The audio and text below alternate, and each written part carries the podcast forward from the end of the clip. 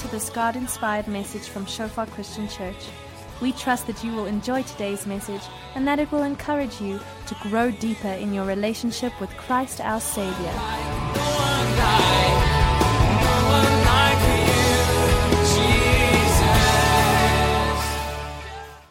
Like I said, I'm going to talk about love, sex, romance, and family, and I'm going to come in a completely different angle than what you might have expected. Um, coming a couple of when did I preach last? In beginning of July, I spoke about gods at war, and I'm going to recap just very quickly about that. So I'm coming not today with a how-to sermon. Okay, there's a lot of how-to advice in church and outside of church with regards to relationship. Um, last time, now let me let me recap for you what we what, what we looked at last time. But in in essence, it's about defeating the idols that war for our hearts. That is the bottom line. It's to defeat any idol that competes for our love and affection um, for, for God. Okay, so in the previous episode, I said we're going to do like a trilogy, um, moving away from series sermons and just coming back to trilogies. Okay, all right, um, that's the end thing, like Hunger Games and those things. all right, so the, we started at looking at what is the issue. If there's an issue in our lives, often very often, I can't say that always our issues are related to idolatry, but often the issue comes back to the issue of idolatry. There's something that we've put a higher value to than, than God, or than God's opinion or God's word over that specific, that specific thing. And, and we specifically had a look at this extract out of Exodus, where God is giving Moses the Ten Commandments, up in the mountain. And at the time where, where, where Moses, oh, God gives Moses the Ten Commandments about you shall have, make no other idols for yourselves out of, of X, Y, and Z. At that time, what are the Israelites doing down at the bottom? They're making a golden calf and they're worshipping this golden calf.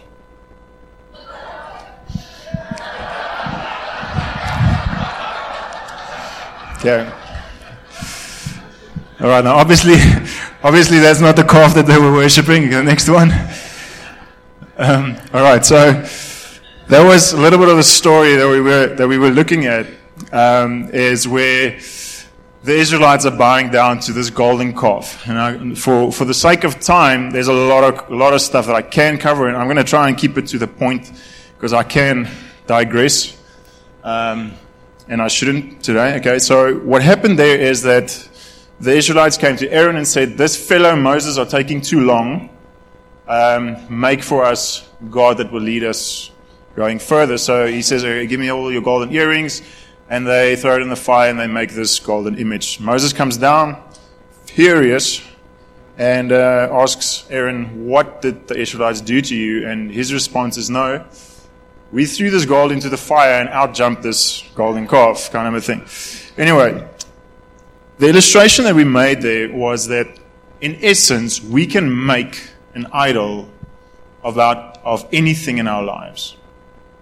That, back there, and I, and I, showed you a couple of these pictures. You can just flip through them, Emmanuel. This is when we were in India, I think 2007 or somewhere. Going, next one. This is like in India, obviously Hinduism is a big thing, so it's lots of idols, lots of temples. Next one. That's on Varanasi and the Ganges River hectic place. Next one. And this was also an interesting, this is also in a temple of where people worship Jesus, but also amongst a lot of other gods. They believed in Jesus, but believe that Jesus is one of a whole lot of other gods. This is a physical manifestation of often what in uh, our, in our sphere happens in our hearts. Is that there's other things that we ascribe more value to than what God ascribes value to. Um, and often we try and bring Jesus in the mix of all sorts of other gods that we also worship. Um, like, yes, I go to church on Sunday, but Monday to Friday, God doesn't have a say about how I live my life. Um, those, those kinds of things. All right. Next one. So we can actually make idols out of anything. And the issue is that we, that we specifically looked at is what is it that lies beneath the surface? And that, that is uh, often idolatry. And then the battleground is really our hearts. It's not in a temple or anything. The battleground for idolatry and for our affection is, is in our hearts. And if you walk upstream you have a specific issue. Let's say, uh, what, what was the example that we used? If you have a you have a gambling problem, for example, the issue is probably not so much gambling in itself, but if you walk upstream towards where the source of this thing comes from, it's most likely an idolatrous relationship with money, a, a continuous need and want for more. Uh, so that was just an illustration. If you walk upstream with an issue or something that you struggle with, most often it comes back to something that you're ascribing a certain amount of value to, which is not according to God's to God's will. And then this next point, I'm just going to stand still here for two or three minutes because it's it's critical that we get this for the rest of the series as well. And this is about God being a jealous God. And obviously, often we think about jealousy in a very negative, in a very negative way. Um, but in a biblical way, we, we, we looked at this, at this scripture, Exodus 20 verse 2 to 5. This is where God is giving Moses the Ten Commandments. And this is where he specifically talks about idols. Verse 4, Exodus 20. You shall not make for yourself an image in the form of anything heaven, in heaven above, or in the earth beneath, or in the waters below. You shall not bow down to them or worship them, for I, the Lord, your God, am a jealous God. And I, illust- I illustrated this point like this. Um, maybe just read the next, the next one as well. Exodus 34. This is later in this whole conversation. Verse 14 says, God speaking to Moses again, Do not worship any other God. For the Lord, whose name is jealous, is a jealous God. And I explained this very simply, just like this. My wife, who wants to be the, I won't use Gerald again. I use them at the students.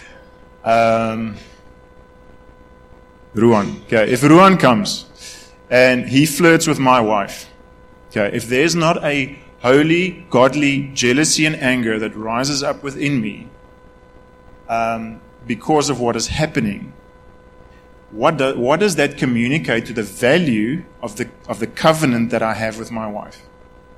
What does that communicate to my wife if there isn't, if there isn't some sort of response from my side about this? And this is, this, that is uh, maybe in a small way the, a picture of why God says, I, the Lord your God, am a jealous God.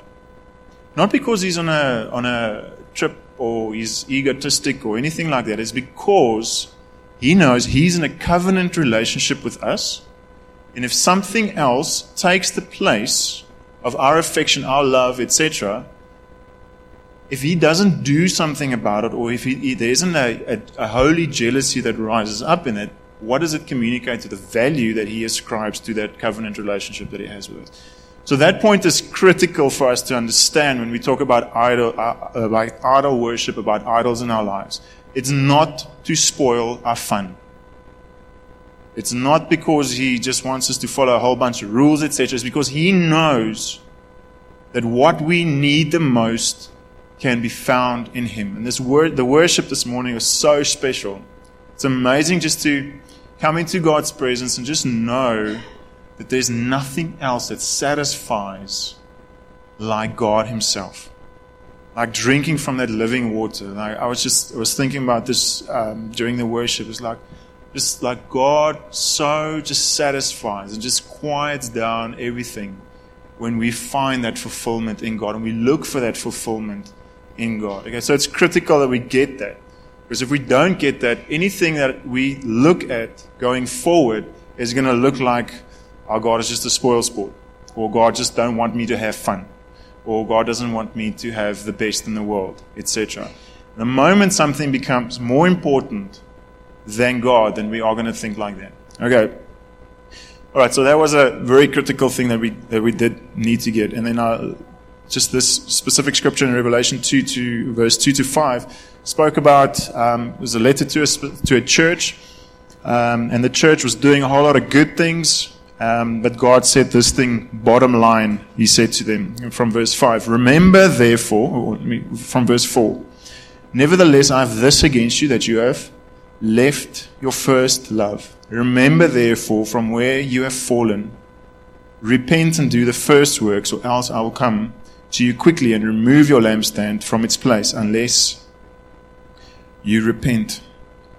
So the question or the response to, to this, that if you identify that there is something that is not in place, if there is something that you have put as your first love, what is it that you do? This sort of needs to trigger.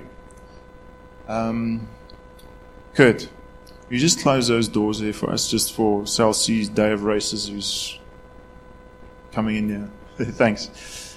Um, what needs to go off in the back of your mind is if you identify something like this, is repent and return to God and do the first works.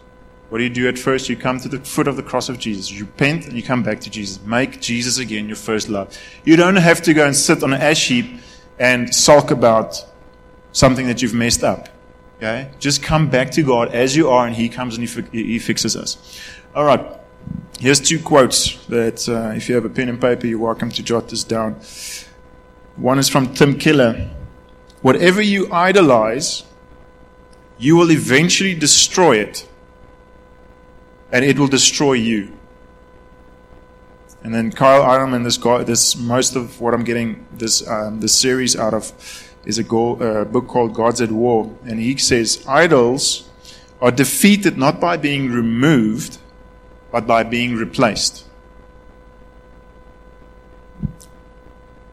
All right, and then lastly, out of this previous episode, we are going to look at three different temples that represents sort of like a theme. And within each one of these three temples, there are three sort of main gods, if you want to call it like that, which we're going to actually delve into a little bit. And I want you just to do self introspection is is there possibility or is there a little bit of this idol worship in my life with a specific God? Again, the first temple that we looked at was a temple of pleasure. And I'm going to go through the intro of that because the, the final the one that I want to just stand still with today stems from that. Read with me there. This is just an extract out of that book. There have always been games, stories, jokes, and songs, but today pleasure is something close to the whole theme of daily living.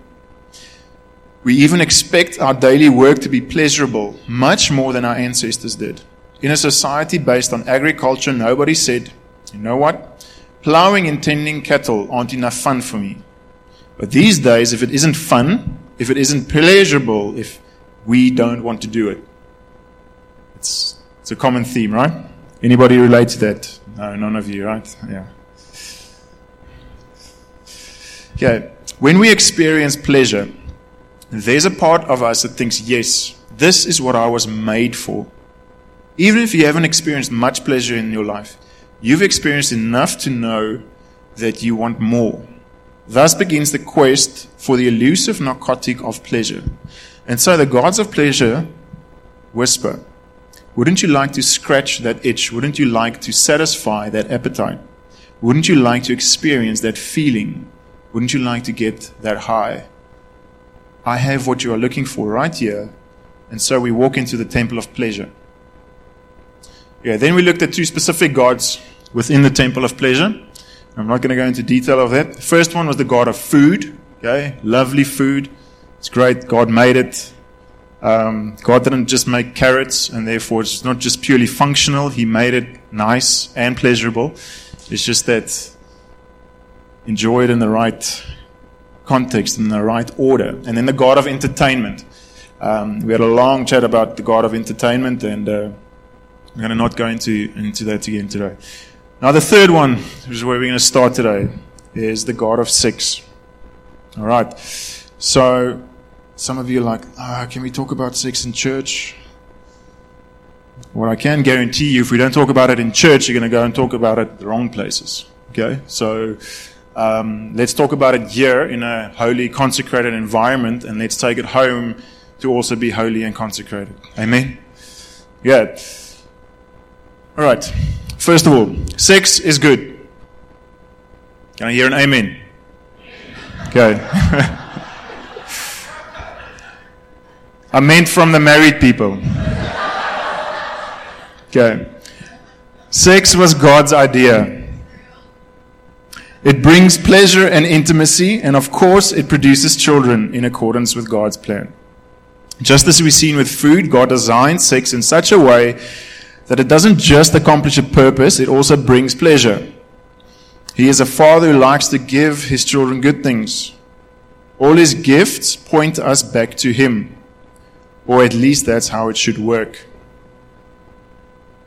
The gift should, should cause us to love and worship the giver more deeply. But all too easily, God's gifts to us end up being his greatest competition. And I sort of just added this line. It says, Never allow the gift to become more important than the giver.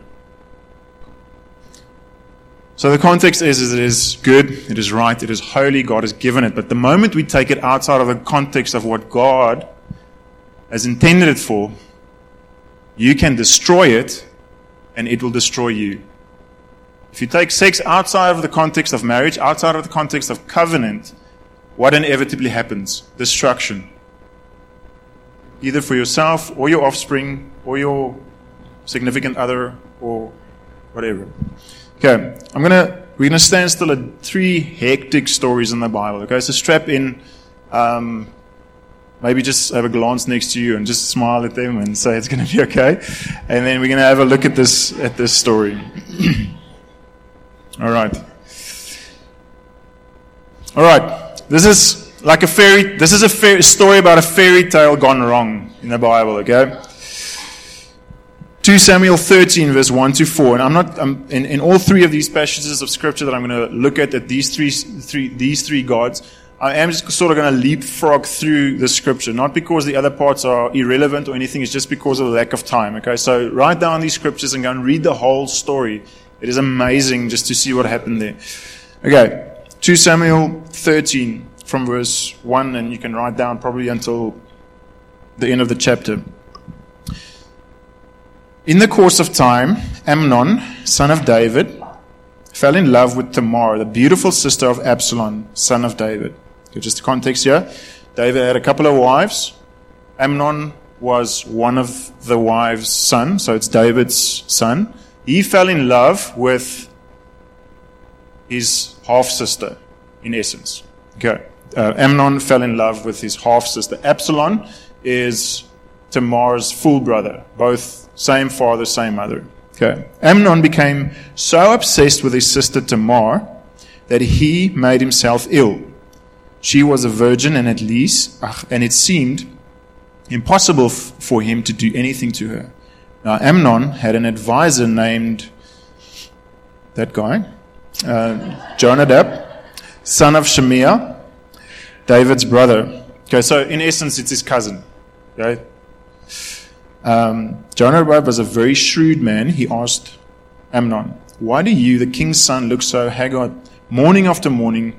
Won't you, uh, won't you tell me? Amnon said to him, I'm in love with Tamar, my brother Absalom's sister. And to just give you a little bit of an overview of what happened there before we pick up on, script, uh, on some of the verses later, is that what happens in between is that he sort of he, he follows his advice and he makes he, he pretends to be ill to be sick in bed. And then David, his father, comes to him and says, What is wrong? He says, no, I'm ill. Won't you ask my sister Tamar to come and make food for me here in my presence and tend to me? And then David does that, and she comes and tends, tends to him. Um, and eventually he asks all of the other servants to depart out of the room. Um, and then um, basically she came, she brought him the food. He moved the food aside. He took a hold of her, and this is where we pick up the story in verse 14. But he refused to listen to her, and since he was stronger than she, he raped her. Then Amnon hated her with intense hatred. In fact, he hated her more than he loved her. Amnon said to her, Get up and get out. It's a hectic story. Um, here's a question: Is like some of you are like thinking, well, how does how does this relate to me? How does this relate to? I'll, I'll never do that. I can probably guarantee you that Amnon thought the same thing. That I'd probably never do something like that. And the problem is here is that he idolized his sister. He idolized the idea of having sex with her. He idolized sex. And the preceding verses talks about his, he loved her, but he really didn't love her because what he did was he lusted after her. Um, and you see it in the moment that he actually got what he wanted. What happened? Shame kicked in, guilt kicked in, and therefore he hated the source he thought was going to fulfill him. Once he gets there, he thought was going to fulfill him. And what happened is the inverse happened. Guilt and shame kicked in, and, she's, and, and he recognized her as the source of that guilt and shame, and he hated her. It's the feeling that went with it that he hated.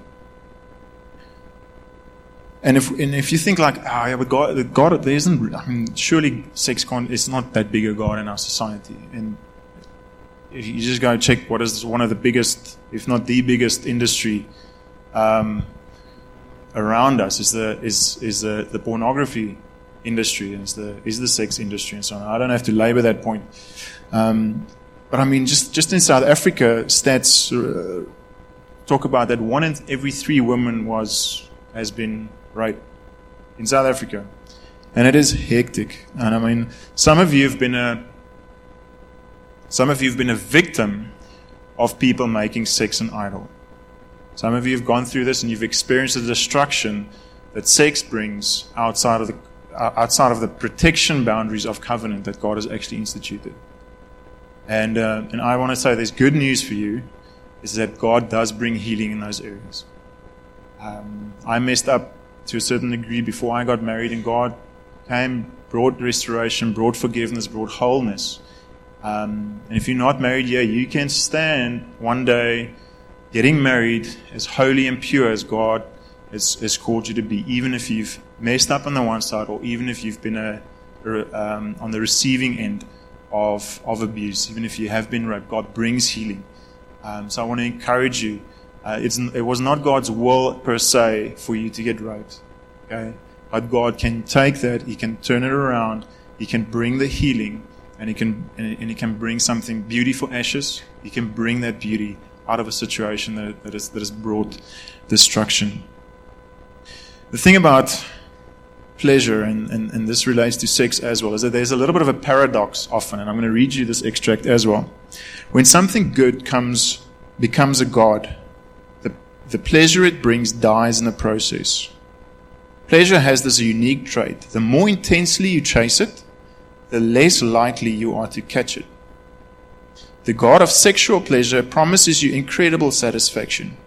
As you read magazines and surf websites, as you keep going a little farther with your boyfriend or girlfriend, you obsess over what it would be like to push the envelope, to go ahead and give it, give in to your desires, to grab that moment of ecstasy. But what happens? The God delivers the opposite of what is promised. Instead of satisfaction, you experience emptiness and an almost immediate hunger for something more. Instead of closeness and intimacy, you experience a strange sense of something that feels like loneliness. You can't shake the impression that you've given away some part of yourself that you can't get back. I'm not going to ask you to put up your hands, but I'm guessing that th- at least three quarters of people here can relate to that in some sort of way. I can relate to that. Okay? So, here's the thing. What do we do when we identify that this is, has become an idol in our lives? We repent. We return to Jesus and find our pleasure first and foremost in Jesus Himself. And if you're married here, then sex has got a beautiful place inside of your marriage. And maybe there's been a little bit of destruction or it's brought destruction maybe in your relationship. Bring that area to God. Find your satisfaction first and foremost in God and trust God to bring healing and restoration in your life in these areas. Amen. Just counting the cost, and then Albert, you can come up so long. A, de- a decrease, a long-term effect of viewing pornography. This is just on the side here a decreased satisfaction with one's sexual partner, a decrease in how much one values faithfulness, and a major increase in the importance of sex without attachment.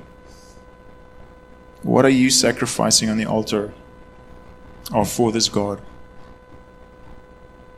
And here's just the question. If you're struggling with pornography, you say, how much money are you spending on it? How much time are you spending on it? You are knocking your identity. You are allowing the enemy to knock your identity time after time and time after time. And you're knocking intimacy with God. So I want to I want to really encourage you, if you're struggling with this area, to get out of it. Um, amen. Yeah. So on a little bit of a lighter note, we're going to move on to the next temple, and uh, that's why I've asked Albert to to come up.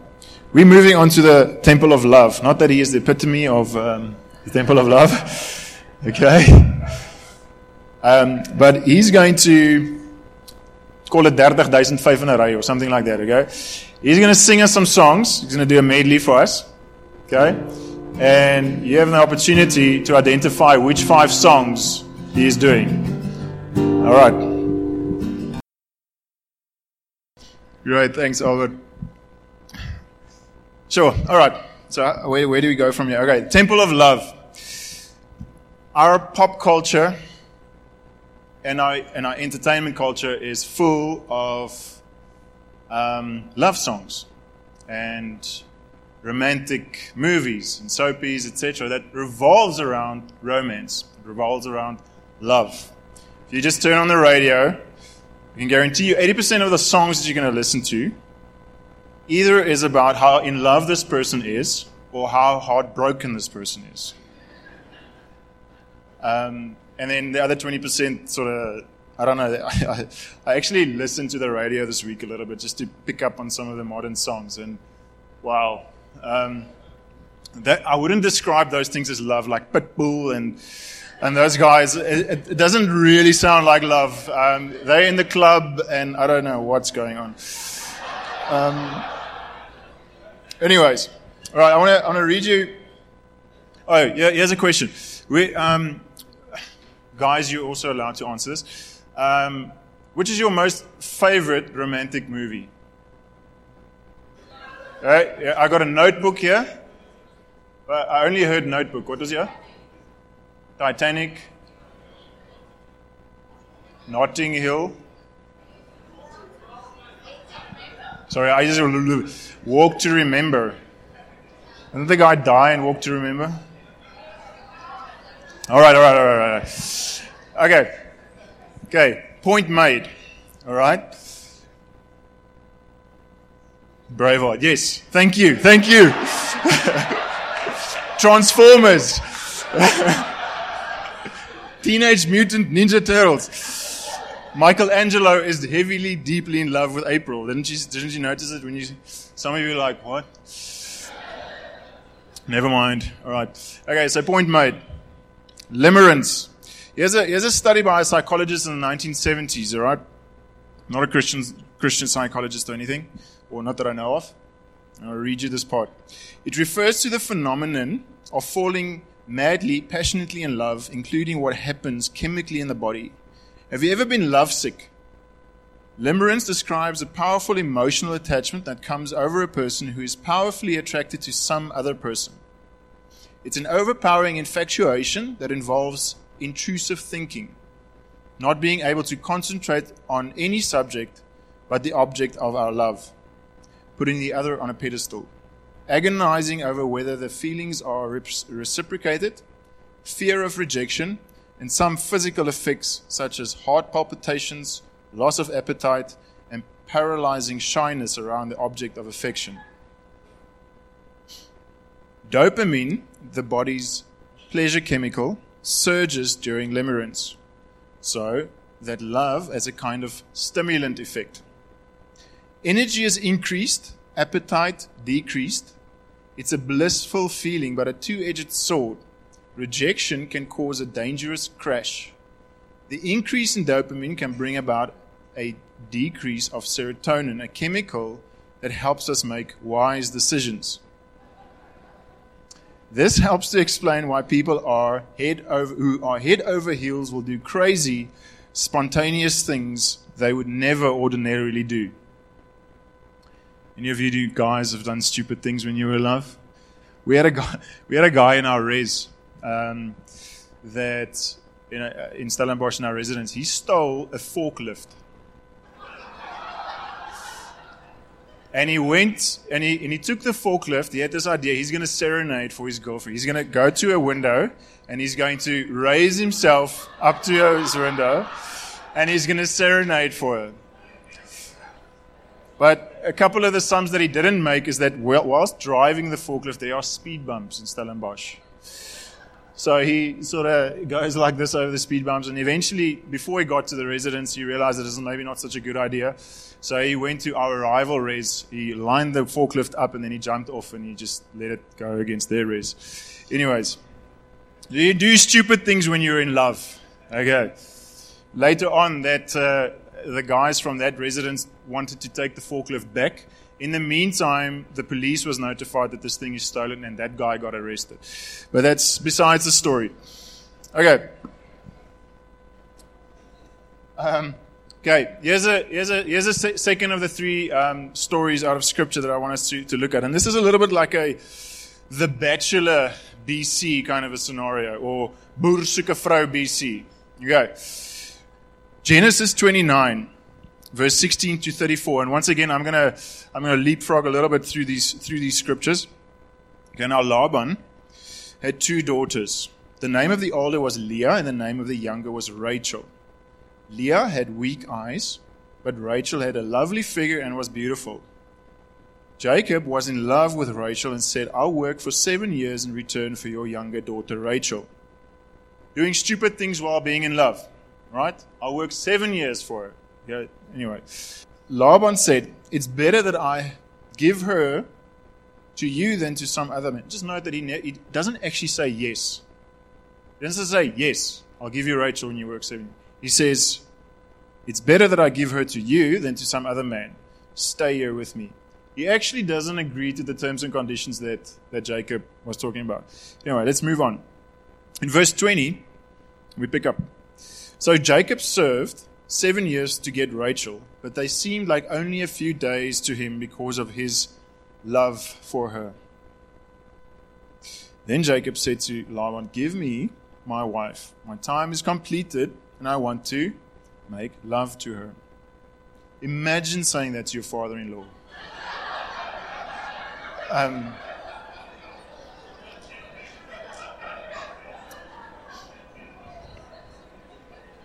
okay. Verse 23. But when evening came, he took his daughter Leah, this is Laban, took his daughter Leah and brought her to Jacob, and Jacob made love to her. Jacob must have been very drunk, and it must have been very dark. When morning came, there was Leah. So Jacob said to Laban, What is this you have done to me? I served you for Rachel, didn't I? Why have you deceived me? Just on the side here. Jacob, what, is, what does Jacob mean? What does his name mean? It literally means grasps at the heel, and it's a like a, it's a, a Hebrew idiom for deceives. Okay, so he deceived both his brother, his twin brother Esau, and his father Isaac.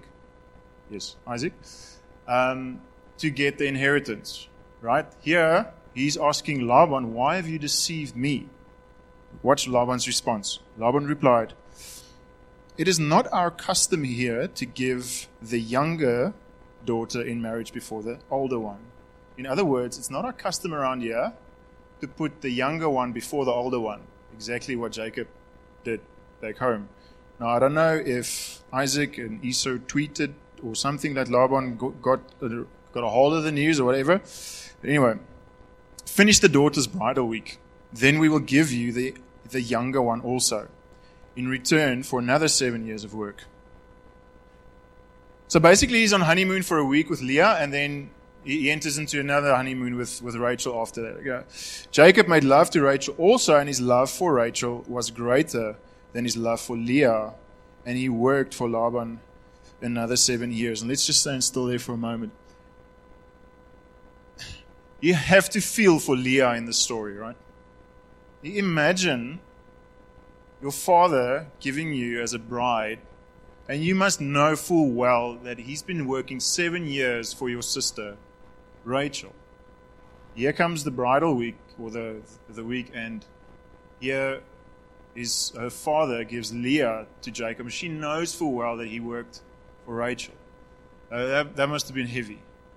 Um, and then we see this, this part in scripture that, that Rachel, ach, that, that Jacob loved Rachel more than he loved Leah. Um, and I mean, it must have been all her life that there's been a little bit of a, not, not, not so much, I mean, we, we don't pick that up that much out of scripture, but Rachel being the, the beautiful one and Leah being the not so beautiful one, the one that can't see as far.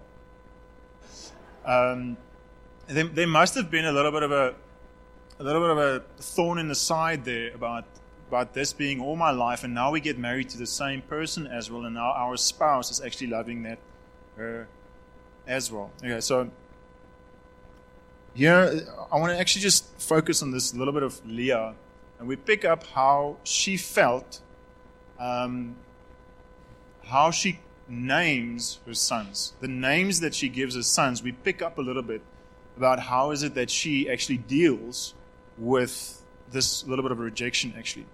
And from verse 31, it says, When the Lord saw that Leah was not loved, he enabled her to conceive.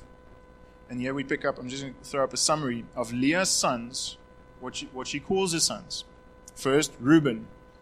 Uh, Reuben's fiance is laughing at, at him there. Okay, so it says, The Lord has seen my misery. Surely my husband will love me now.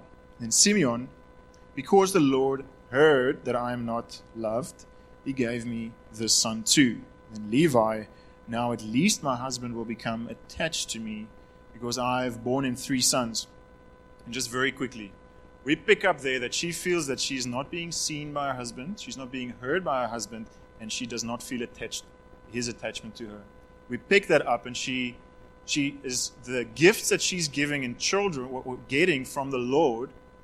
Every time she's hoping that this is going to result, this is going to make that he is actually going to, to now see me, now hear me, now be attached to me. And very significantly, in the fourth son that she gets, she makes a turn, um, which she calls Judah. And the, and the response is, This time I will praise the Lord. And very quickly, very interesting, if you go to Matthew 1 and you go read the genealogy of Jesus, where does Jesus' lineage come from? From Judah. The moment Leah turned to God and chose to find her satisfaction and her first love in God, God changed. I don't think that the circumstance, the natural circumstances changed after that, but she was fulfilled. And out of that, there was actually destiny born out of that, because from there, Jesus' lineage actually comes comes from. It's interesting, right? Um, and here's the thing: is that some of us here, we need to lay down this desire that one day, when I get married, that person is going to fulfill me. I call it the, I, I call it the Jerry Maguire syndrome. You complete me. Some of you that are married also had that notion, and you got married and you realized that it doesn't actually work like that. Two incomplete people don't make one complete person. In marriage, it works with multiplication, not with addition. One times one equals one. A half times a half equals a quarter. Some of you like, what now? What did he just say? okay? So you need to be complete and whole in God first. Otherwise, you're going to take your halfness into marriage and end up with less. And you're going to be severely disappointed. So if you remember anything out of this story, is is remember Jerry Maguire. Okay? It's it doesn't work like that. You complete me doesn't work. You need to be complete in Jesus Christ alone and first, and therefore then you can actually fulfill your role as husband or wife for your spouse. Amen. Last one. I am running severely out of time, but this is an important one to stand still at.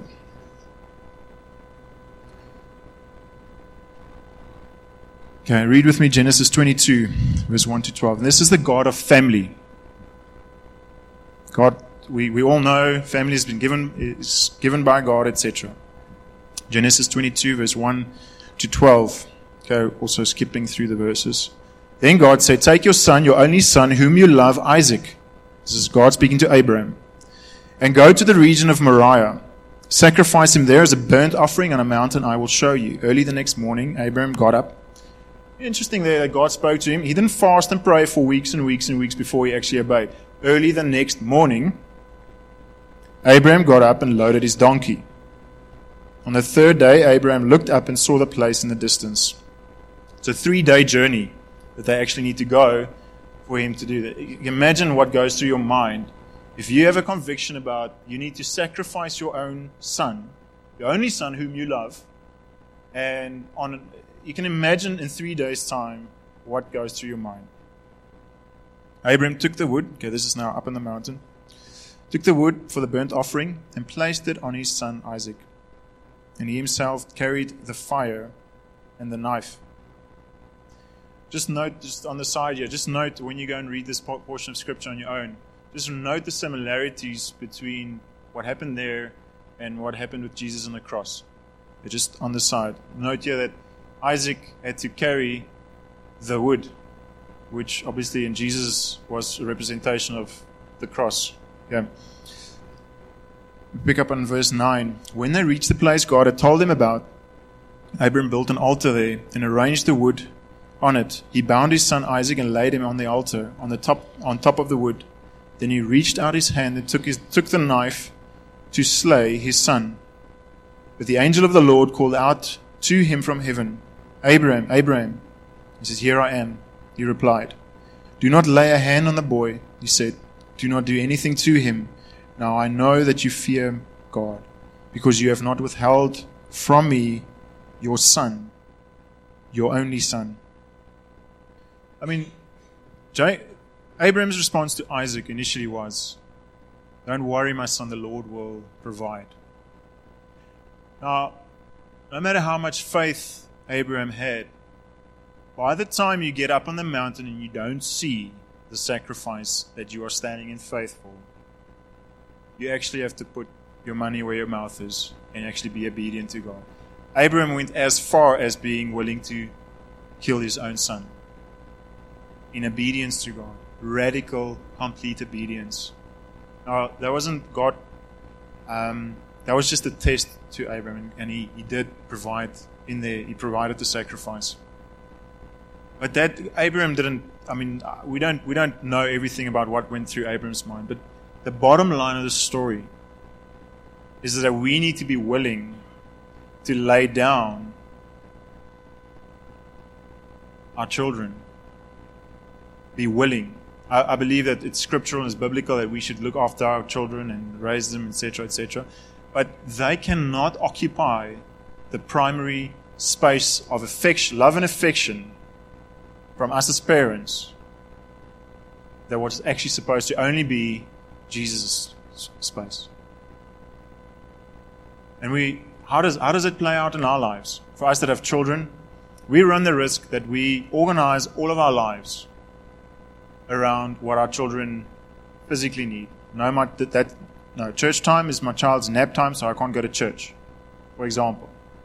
Um, now, there's, there's obviously limitations to what I'm saying. If a child is ill or the baby was just born and it's a completely different ballgame, but just hear this in context. Is that we need to organize our children around the purposes of God and not our lives around our children. Amen? But this goes the other way around. For us, all of us are children of someone Amen? Anybody that doesn't know that? We'll pray for you afterwards. Okay, you have parents. Okay, you weren't dropped here by aliens. Well, maybe some of you, but um, the thing, the point I'm making is that we should be willing to be radically obedient to God, even if it opposes something that our parents say. We're like, okay, but how, how does the scripture about honoring our parents come in? You can be obedient to God and still honor your parents. For example, when I got baptized um, in water, um, was a year just after matric. grew up in the Dutch Reformed Church. People in the church loved Jesus, a lot of them. Uh, had living relationship with God, etc. So I'm not knocking any any denomination or anything. I'm just just sketching the background. And when I gave my life to Christ, um, and when I started walking in a living relationship with Christ, I felt God saying that I needed to be baptized in water. Now, obviously, I knew that that is contrary to what how I grew up, and my parents might have an issue with it. So I went to them and I said, Mom, Dad, I appreciate what you did when you dedicated me, when you baptized me as a baby, but I really feel that it's that God is laying on my heart to get baptized. Um, so I communicated in an honoring way. I honor you for what you did, but this is what I feel God is laying on my heart to do. Um, and interestingly enough, it was sort of the inverse of what I experienced. Well, I, I, thought that I was going to get more flack from the one and the other one, and it was actually the opposite way around. And the one just said, No, whatever you feel God is leading you to do, go for it. Um, for us, for, for maybe for some of our students, is if there is witchcraft or sangomas and those things in our past, or not even in our past, in our families, and you came to into a living relationship with Christ, and your parents still want to go and do those practices and want your involvement in it, you need to make a conscious decision to say that I am no longer involved in that stuff. And you can get rejected out of your family because of that. Um, and that is the, the, the kind of obedience that God calls us to. I want to come back to what we are talking about here today. And we're talking about idols, specifically the three idols that we're talking about here today. Is that some of us have made sex or romance or family or all of the above gods in our lives. We've placed them as more important in our lives than God Himself, than Jesus Himself. And those things are good, but they, they are good when it when those things are organized around God. And we don't organize God around those things. So what do we do? We repent and we come back to our first love. All of our devotion, all of our affection we channel towards God. He enables us then to give devotion and affection to our spouses, to our children, to whoever it is that that you may be dating or considering to ask out for coffee. God is in those things. Invite God into those things. It's good. God has created those things to be good. Just make sure you have the right things organized around God.